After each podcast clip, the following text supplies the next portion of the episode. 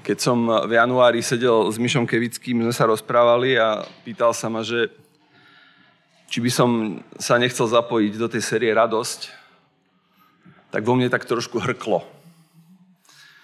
Uh, tí, ktorí ma nepoznáte, ja som psychológ a jeden z psychologických testov, ktorý som si robil sám na sebe a ma asi najviac vystihol, uh, tak ma pomenoval svedomitým pesimistom. Svedomitý pesimista v tomto svete veľa radosti nemá. Takže kážať o radosti môže byť pre neho náročné. Môj obľúbený verš v Biblii je z Kazateľa. A ten hovorí, že lepšia je mrzutosť ako smiech, lebo aj pri zachmúrenej tvári môže byť srdcu dobré. Srdce múdrych je v dome zármutku, ale srdce bláznov v dome radosti. To asi tiež nie je úplne o, o také nejaké očakávanie, že o, o, čom, o čom by asi človek o radosti chcel, chcel veľmi počúvať. A tak som nad tým začal rozmýšľať, že ako túto tému nejakým spôsobom poňať a ako, ako v podstate priniesť veci, ktoré by boli zmysluplné, tak ako ja v živote poznám Pána Boha, ako, ako žijem svoju vieru. A prišla mi tá téma, ktorú ste vlastne mali už aj vo známoch.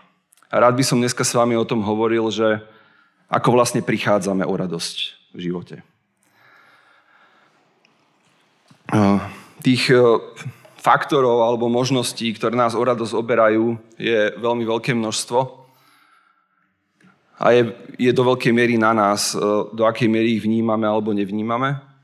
A myslím si, že ako kresťania máme jednu obrovskú výhodu, že Biblia nám dáva obrovské množstvo záchytných bodov do života, ktorými môžeme identifikovať situácie, v ktorých je nám možno aj ťažko a predsa si v nich dá radovať. Taká častá situácia, s ktorou sa stretávam aj v cirkvi, je to, že, a to je taký ten prvý rozmer, že čo nás, alebo ako prichádzame o radosť, je to, že ako vlastne radosť samotnú vnímame. Že ako ju máme sami pre seba zadefinovanú. Keby sa vás niekto spýtal, čo je radosť, čo by ste mu odpovedali? V slovenčine máme niekoľko slov, ktoré súvisia s radosťou. Máme slovo, že veselosť, šťastie, radosť ako slovo samotné. A keď sa zamyslíte na obsahom tých slov, tak je tam veľmi veľa prienikov a niekedy si poviem, že keď som šťastný, tak som radosný. Alebo keď som veselý, keď som, tak som radosný. A keď mám radosť, tak musím byť nevyhnutne šťastný aj veselý. Tých situácií a kombinácií je obrovské množstvo. A keď pôjdeme do slovníkov, tak slovo radosť je zadefinované ako príjemný duševný stav. Radovanie sa, potešenie, opak žialu, smútku, alebo je to zadefinované ako niečo, čo spôsobuje potešenie. Čiže označujeme radosťou veci, ktoré sú nejakým spôsobom hlbšie, ktoré majú pre nás nejaký väčší význam, ktoré sú takou nejakou kostrou v našom prežívaní. Keď pôjdeme do angličtiny, tak tou alternatívou alebo tým prekladom je slovo joy. A tá definícia v anglickom jazyku a v ich kultúre je trošku širšia. Tam už hovoria o tom, že radosť je emócia vyvolaná dobrým bytím alebo well-beingom, úspechom, šťastím alebo šancou, že dosiahneme to, po čom túžime. Ďalšia definícia je, že je to stav šťastia a ďalší výklad je, že je to zdroj alebo príčina potešenia. Čiže vidíme tam prienik aj s tým slovenským vnímaním a vidíme tam aj nejaké rozšírenie o nejaké ďalšie možnosti. Ale aká je kresťanská definícia radosti? Čo je to radosť kresťana? A v tomto si požičam verše z Jakuba z prvej kapitoly. Druhý verš, veľmi známy verš. Pokladajte to za radosť, keď prídu na vás rozličné skúšky. To je trošku inak ako v tých definíciách. Ako môžem mať radosť, keď som skúšaný, keď možno trpím, keď ma niečo bolí. To znamená, že keď ideme cez tento verš do toho, ako sa Pán Boh pozerá na radosť, radosť, ktorú dáva Duch Svätý, tak je to niečo, čo je do veľkej miery odstrihnuté od prežívania šťastia a veselosti. Je to niečo oveľa hlbšie. Je to, je to v podstate nejaká úplne základne, úplná základňa, ako betónová základná doska na dome, na ktorej ten dom potom stojí. Není to len nejaká prchavá emócia, nie je to len niečo dočasné. Je to niečo, čo je našou bytostnou súčasťou. A čo je na tom dôležité je to, že, a to, to som si požičal definíciu vyplývajúcu práve z tohto Jakubovho verša, že radosť je rozhodovať sa, reagovať na vonkajšie okolnosti vnútorným uspokojením. Pretože vieme, že Boh používa naše skúsenosti na uskutočňovanie jeho diela v našich životoch a prostredníctvom nich. Radovať sa môže znamenať aj to, že sa rozhodnem radovať. Nemusí to byť nevyhnutne spontánne vyvolaná emócia, ktorá prichádza, ale môže to byť naozaj nejaký môj mindset, moje nastavenie pre život.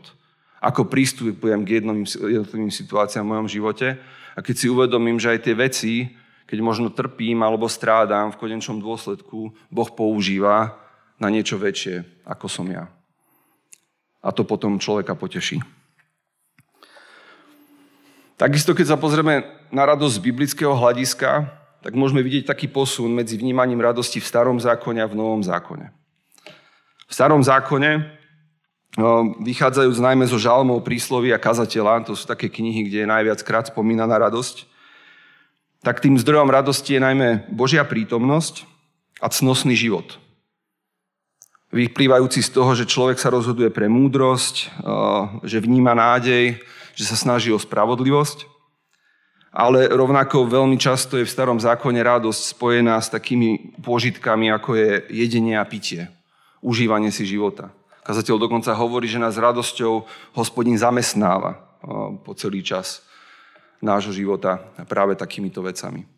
Ale keď sa pozrieme do Nového zákona, tu vychádzam hlavne z Evanielí Jakuba a zo Zjavenia Jána, tak tá radosť sa posúva trošku ďalej. A neprekvapujúc súvisí práve s Pánom Ježišom Kristom. A to je to, že radosť z pohľadu Nového zákona je ukotvená vo večnosti. Zdroj radosti kresťana vychádza z vedomia večnosti.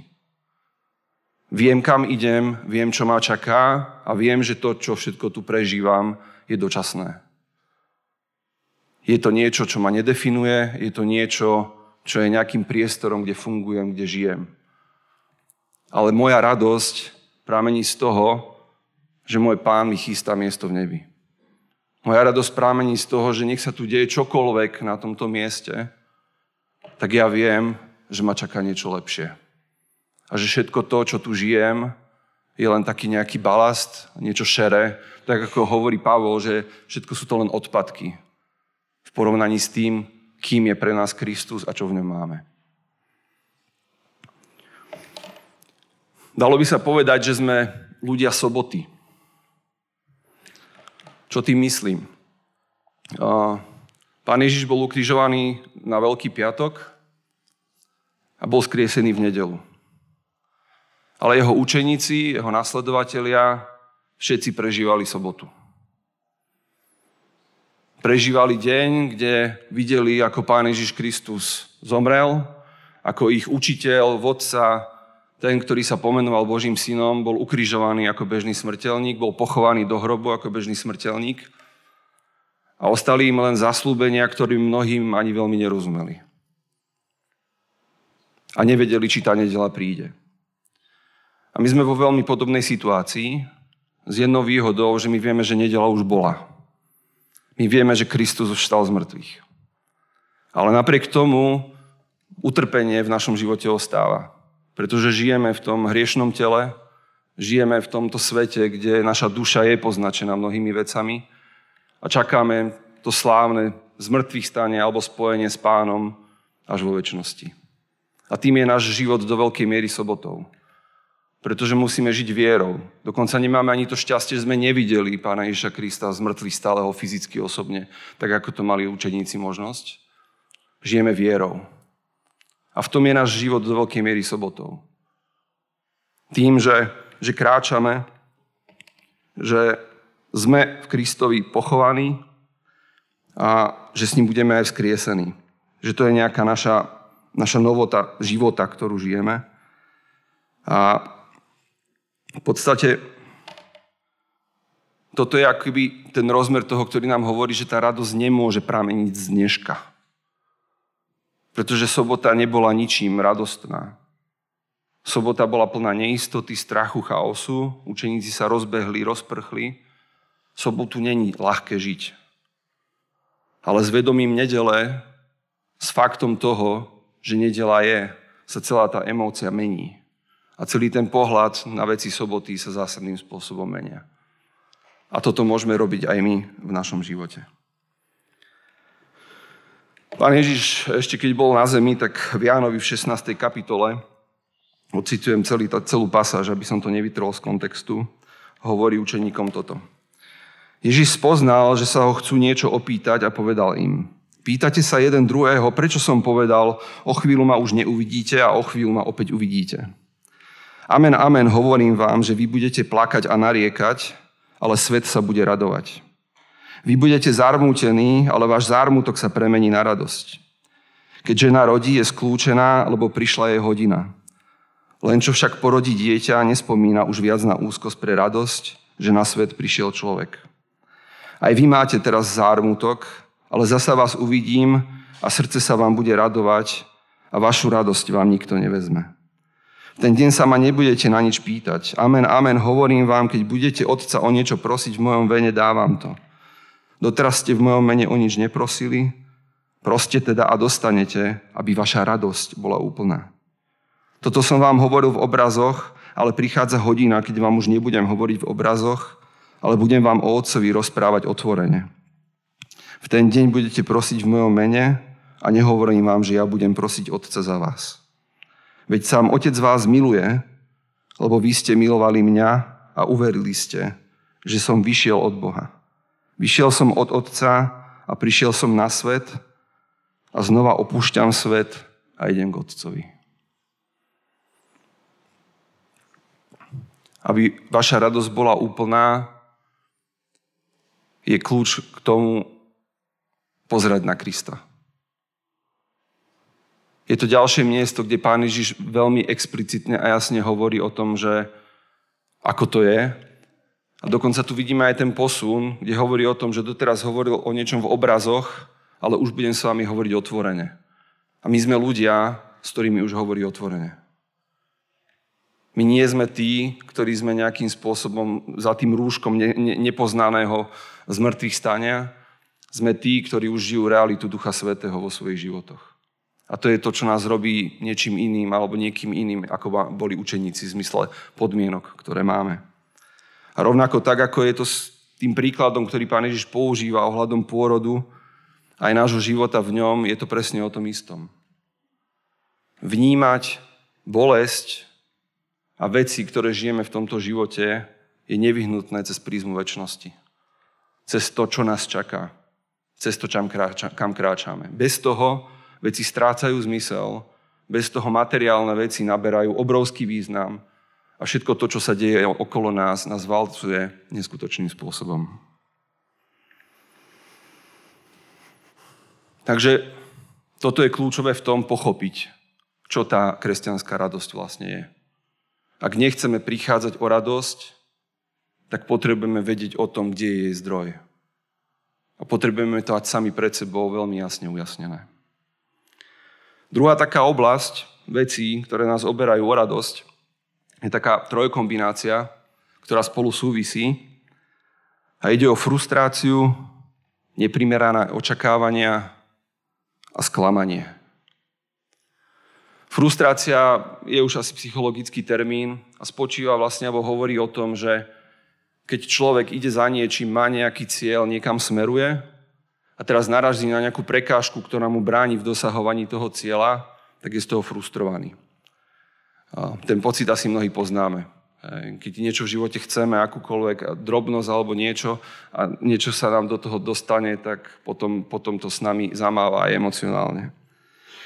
A táto frustrácia, keď je dlhodobá, alebo veľmi intenzívna, tak oberá o radosť. Lebo samotná frustrácia môže byť aj motivujúca. Hej, to, že mi príde nejaká prekážka, tak to môže byť pre mňa zdroj na to, aby som sa pobil s tou prekážkou, aby som cez ňu nejakým spôsobom išiel. Ale keď je dlhodobá, opakovaná alebo veľmi intenzívna, tak ako keby vysáva z človeka ten pocit radosti, ten pocit toho, že, že veci možno majú zmysel alebo že sa niečo darí. A toto sa týka aj nášho vzťahu s Bohom. A týka sa to takým spôsobom, že ak naše očakávania od Neho nie sú primerané, alebo sú nerealistické, alebo sú mimo Božieho slova, tak si vlastne vytvárame nejakú karikatúru Boha, od ktorého niečo očakávame a keď to nedostávame, tak sme frustrovaní. A keď to neprichádza dlhodobo, tak nás to dáva dole a máme tendenciu potom sa začať hnevať na Boha. A pritom sa len hnievame na nejaké naše očakávanie, ktoré nemusí byť ani primerané. A mám tu takých pár prvoplánových príkladov, po ktorých ma možno poženete z kazateľnice, ale skúsime. Napríklad taká otázka, že čo očakávaš vo svojom živote viac? Že Boh úplne odstráni tvoje problémy? Alebo že im budeš statočne čeliť s jeho pomocou a v ňom? Ak je tvoja predstava o vzťahu s Bohom a o tvojom živote, že to bude prechádzka ružovou záhradou, že každé utrpenie je Boh povinný z tvojho života dať preč a že musíš zvíťaziť nad každou ťažkosťou svojho života tým, že sa to zmení na niečo, čo ľudia merajú ako úspešné alebo niečo podobné, tak je to otázka času, kedy vyhoríš. A kedy sa ti tvoja viera stane pastou namiesto toho, aby bola niečím, čo ťa ťahá k Bohu. Čo je pre teba dôležitejšie? Vzťah s Kristom, vzťah s Bohom, to, že s ním môžem kráčať, že ho môžem spoznávať, alebo to, že sa mám dobre, pohodlne, spokojne, zdravo a neviem ešte ako všelijako. O čo mi v tom živote ide viacej? Byť tým svetlom, byť tou solou, alebo byť tým, ktorý sa má dobre. A Pán Ježiš opäť sa rozpráva s učeníkmi a hovorí im v Lukášovi v šestnástej kapitole, že a ja vám hovorím, robte si priateľov pomocou nespravodlivej mamony, aby vás, keď sa raz pominie, prijali do večných príbytkov. Kto je verný v malom, je verný aj vo veľkom. A kto je nespravodlivý v malom, je nespravodlivý aj vo veľkom. Ak ste teda neboli verní v nespravodlivej mamone, kto vám zmerí práve bohatstvo? A ak ste neboli verní v cudzom, kto vám dá, čo je vaše? Nejaký sluha nemôže slúžiť dvom pánom, buď jedného bude nenávidieť a druhého milovať. Alebo jedného sa bude pridržať a druhým pohrdne. Nemôžete slúžiť Bohu aj mamone. Ak som rozpoltený, tak prichádza mu radosť. Ak musím zápasiť medzi dvoma rôznymi hodnotovými svetmi, ktoré nie sú kompatibilné, tak ma to nevyhnutne vyčerpáva a frustruje a berie to radosť zo života. A keď si pozrieme náš život, aj život cirkvi, cez ten verš, že kto je verný v malom, je verný aj vo veľkom, a kto je nespravodlivý v malom, je nespravodlivý aj vo veľkom, tak sa môžeme pozrieť na to, že o čo sa možno snažíme aj ako cirkev na Slovensku. Častokrát počúvam o, o tom, ako chceme zmeniť národ žehnaním, o očakávaním prebudenia. Ale nevidieť veľmi to, že by ľudia chceli meniť sami seba. Častokrát počujem volanie po zázrakoch alebo prisľubovanie rôznych mocných prejavov a neviem čoho všetkého možného, ale prácu na vlastnom charaktere a kázne o tom, ako pracovať sám so sebou, si veľmi často nepúšťame. A tá tretia oblasť je správa peňazí. Ako, keď sa pozrieme na tieto tri oblasti, tak je to o tom, že aj, aj pri tých financiách je to, že pozeráme sa na Boha ako na niekoho, kto sa má postarať o môj uh, finančný rozkvet. Uh, uh, nie, že, že v podstate vyžadujem od neho, že moje životné podmienky majú byť nadpriemerné, lebo sa porovnávam možno s bohatšími alebo niečo podobné. Alebo je tam ešte aj tá možnosť, kde človek v tej správe peňazí ide do takého úplne egoistického, kde už je to len zhrňanie. A toto je ten rozmer toho, že prebudenie nie je zlé. Práca Ducha Svätého je kľúčová a nepopieram to, že Duch Svätý môže pracovať týmto spôsobom, aby ste rozumeli správne tomu, čo tým chcem povedať. Ale bez toho, aby sme sa menili ako jednotlivci, je prebudenie utopiou. Pretože to očakávanie, že bez toho, aby som priložil ruku k dielu, tak sa automaticky budú veci nejakým spôsobom meniť a ja si to budem len užívať. A to do veľkej miery súvisí s takým tým konzumným žitím v dnešnej dobe. Miesto toho, aby sme možno priložili ruku k dielu, alebo sa obetovali, prípadne skúmali sami seba, našu teológiu, ako ju máme, alebo už vôbec to neuveriť v seba. Čo sa častokrát stáva, že aj veriaci ľudia, niektorí lídri uveria v seba, ako v nejakých vyvolených božích poslov, ktorí, ktorí majú nejakú oblasť, v ktorej majú, majú ísť nejakým spôsobom dopredu. V konečnom dôsledku zastiera výhľad na Hospodina a na Krista v tom vnímaní. Veľmi pekný príklad je asi postoj k plateniu daní. Ak chceme, aby táto krajina nejakým spôsobom napredovala, ak chceme, aby v podstate sme boli nejakým svetlom, tak daňový systém je niečo, čo nám umožňuje všetky tie sociálne výhody a podobné záležitosti, ktoré zažívame. Ale potom vidíme aj kresťanov, ktorí dávajú prácu bez bločka, len aby nezaplatili DPHčku, alebo sa dohadujú rôznym spôsobom s klientami. Toto robí svet. Ale Pán Ježiš hovorí, že čo je cisárovo, dajte cisárovi. A môžeme hovoriť o politikoch, o tom, ako ten štát nefunguje a tak ďalej, racionalizovať si to takýmito všelijakými vecami, prečo vlastne neplatiť vysoké odvody a neviem čo všetko možné. Ale v konečnom dôsledku je to nejaký náš podiel ako veriacich ľudí na tejto spoločnosti v tom materiálnom. Aj toto nejakým spôsobom odzrkadľuje to, ako pristupujeme k hodnotám v našom živote. A potom, keď nie sú niekde peniaze, alebo keď, keď sa niečo nedeje a nedarí, tak sme z toho frustrovaní a hľadáme vinníkov, že kto za to môže. Napriek tomu, že niekedy stačilo len, len prispieť. A naskôr to hovorím v takejto zjednodušenej rovine. Hej, chápem, že je obrovské množstvo rôznych pohľadov, len snažím sa vypichnúť ako keby ten, ten centrálny, centrálny bod. Byť rýchly do počúvania a pomaly do hovorenia.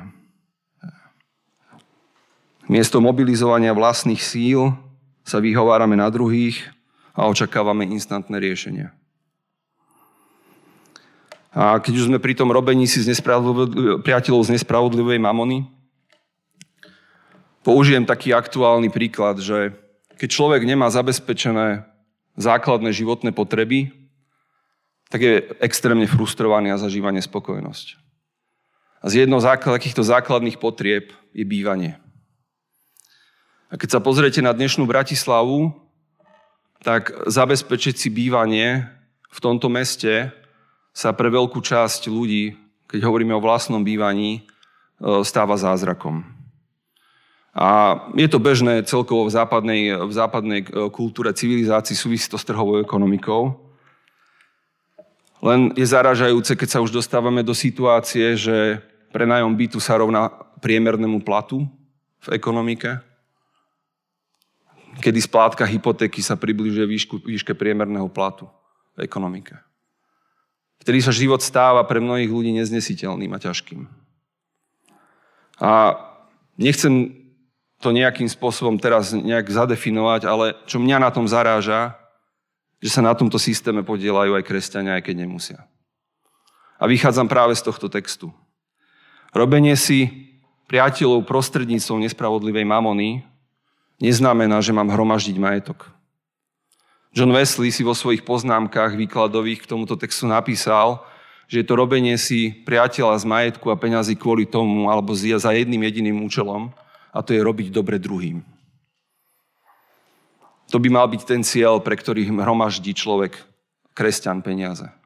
Mojím cieľom by malo byť, samozrejme po nejakom zabezpečení si svojich podmienok životných a tak ďalej, nejakého primeraného, je robiť dobre druhým. Wesley žil takým spôsobom, že celý život mal zadefinovanú jednu sumu mesačnú, z z ktorej žil, a všetko, čo zarobil nad rámec tejto sumy, tak dával na rôzne dobročinné aktivity.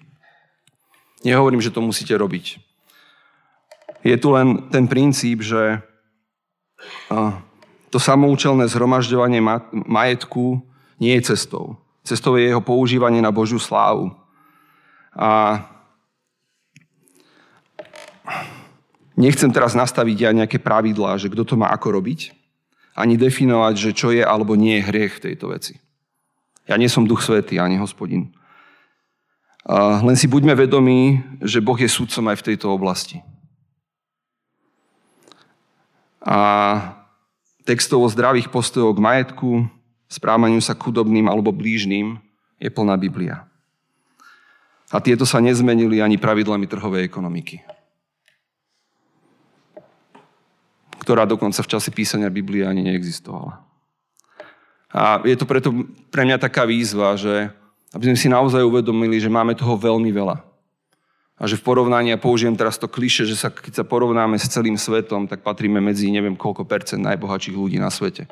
Priemerný Slovák. Že máme naozaj prostriedky a spôsoby, ako môžeme robiť dobre. A je na nás, do akej miery to dobro potom robíme. Pretože ad jedna, oberáme sa sami o radosť, keď sme sebeckí. A keď takýmto spôsobom možno sťažujeme podmienky niekomu druhému k tomu, aby sa dostal k základným veciam, tak oberáme o radosť aj jeho. Ďalšia taká oblasť, ako môžeme prichádzať o radosť, je povrchnosť. Byť povrchným. Pán Ježiš v tom známom podobenstve o tých rôznych druhoch pôdy hovorí, že zrno, čo padlo na skalu, to sú tí, čo slovo s radosťou počúvajú, prijímajú ho, ale nemajú korene. Veria len na čas a počas skúšky odpadajú. Tí ľudia sú radostní. Oni s radosťou prijímajú to písmo. A napriek tomu, keď príde niečo ťažké, tak odpadávajú. A tá najlepšia pôda, tak tam hovorí o tom, že zrno, čo padlo do dobrej pôdy, to sú tí, ktorí počúvajú slovo s dobrým a šľachetným srdcom. Zachovávajú ho a vytrvalo prinášajú ovocie. Vnímate ten rozdiel?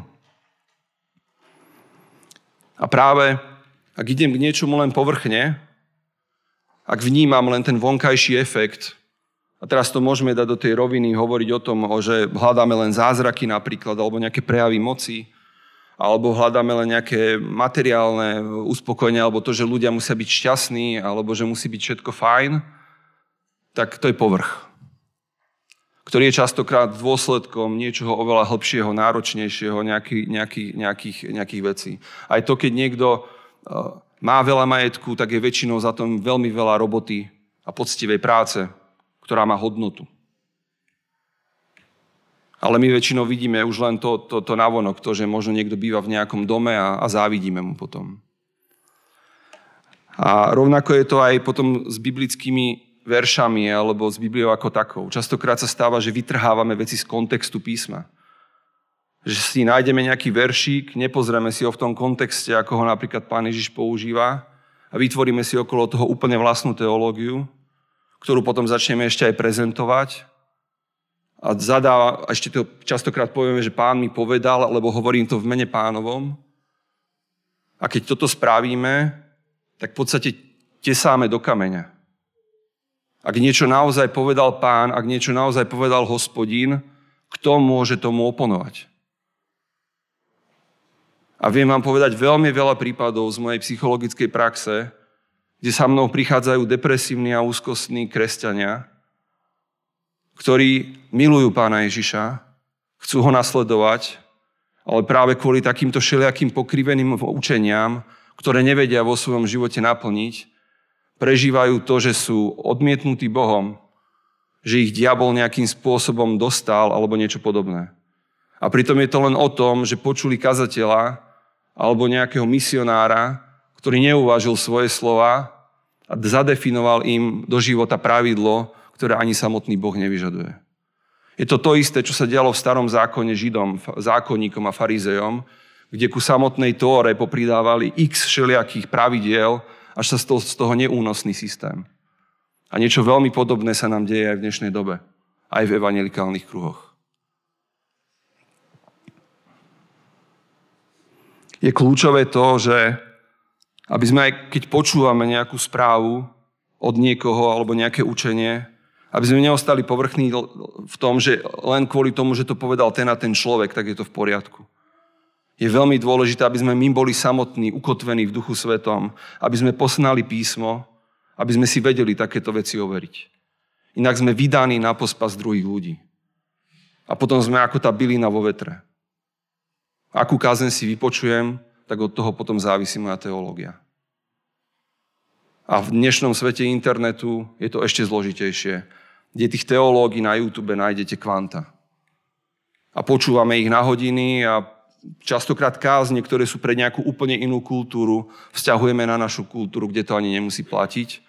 Ale zažívame potom výčitky svedomia, máme pocit, že sme zradili Boha, že sme nejakým spôsobom preč od Neho. A pritom On je milujúci Otec.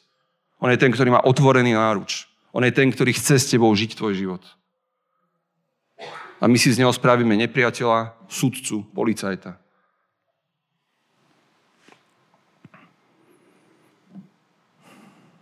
Takisto to, že sľubujeme ľuďom veci, ktoré sa nemusia stať. Na evangelizáciách som to zažil veľakrát. Buďme autentickí. Povedzte mi, koho z vás nepovzbudilo to, keď niekto zdieľal svoju zlomenosť v nejakom svedectve? Koho z vás nepovzbudilo to, keď niekto priznal, že niečom padol, ale prišlo svetlo a zmenil sa.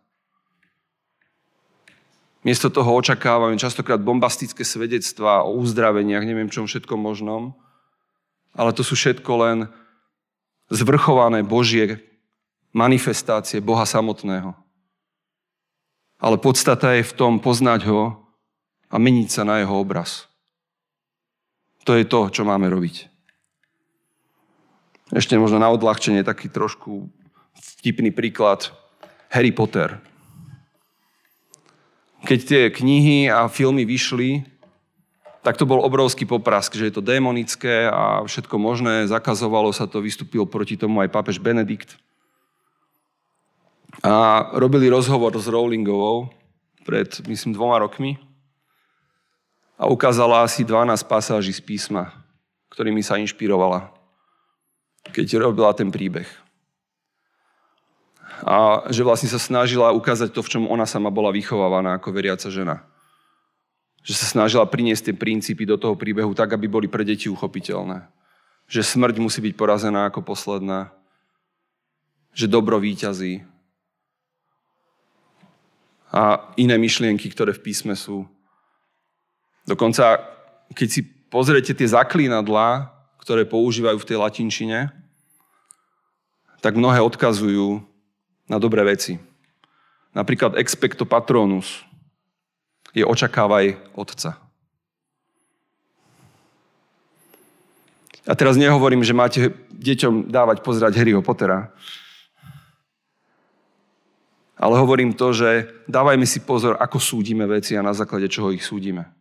Je to, je to naozaj len príklad. Nehovorím teraz, že máte mať radi Harryho Pottera, alebo že, že, že, je to, že, že je to všetko super. Ja len hovorím to, že nenechajme sa zlákať davovou psychózou, nenechajme sa zlákať tým nejakým mainstreamom. Máme Krista, máme Ducha Svätého, máme zbor, v ktorom sa môžeme zjednocovať.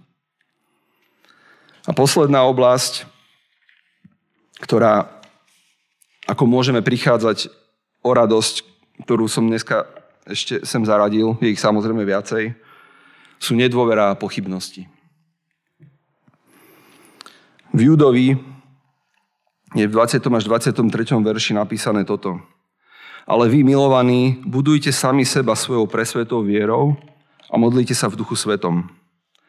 Udržujte sa v Božej láske a očakávajte milosrdenstvo nášho Pána Ježiša Krista pre večný život. Majte súcit s tými, čo pochybujú. Zachránte ich, vytrhnite ich z ohňa. Častokrát, keď som ako kresťan začínal, tak som počúval o tom, že pochybovať je hriech. Alebo že kresťan by nemal pochybovať o veciach svojej viery. Dovolím si s tým nesúhlasiť. Pochybnosť je cesta k viere. Ak nespochybňujem seba samého, ak nepochybujem o veciach, ktoré pred sebou mám, tak nemôžem ani hľadať nejaké riešenie alebo pravdu. Samozrejme, pochybnosť nemôže byť večná, pretože potom vyciciava a oberá o radosť. Pochybnosti majú byť vyriešené. A o tom toto je, že ak máme medzi sebou ľudí, ktorí možno sú si neistí svojou spásou alebo hľadajú stále nejaké uistenie v niektorých veciach, neznamená to, že sú to nejakí odpadlíci alebo zleveriaci ľudia. Sú to ľudia na ceste a našou povinnosťou je ich podvihnúť. Pretože naozaj pochybnosti sú náročné na spracovanie. A naozaj oberajú o radosť. A každý z nás to veľmi dobre vieme, aké to je, keď sa o niečom rozhodujeme a prídu pochybnosti. Boli by sme radi, keby neboli. A rovnako je to aj o takom nejakom možno skrývaní svojej bolesti, to nazvem.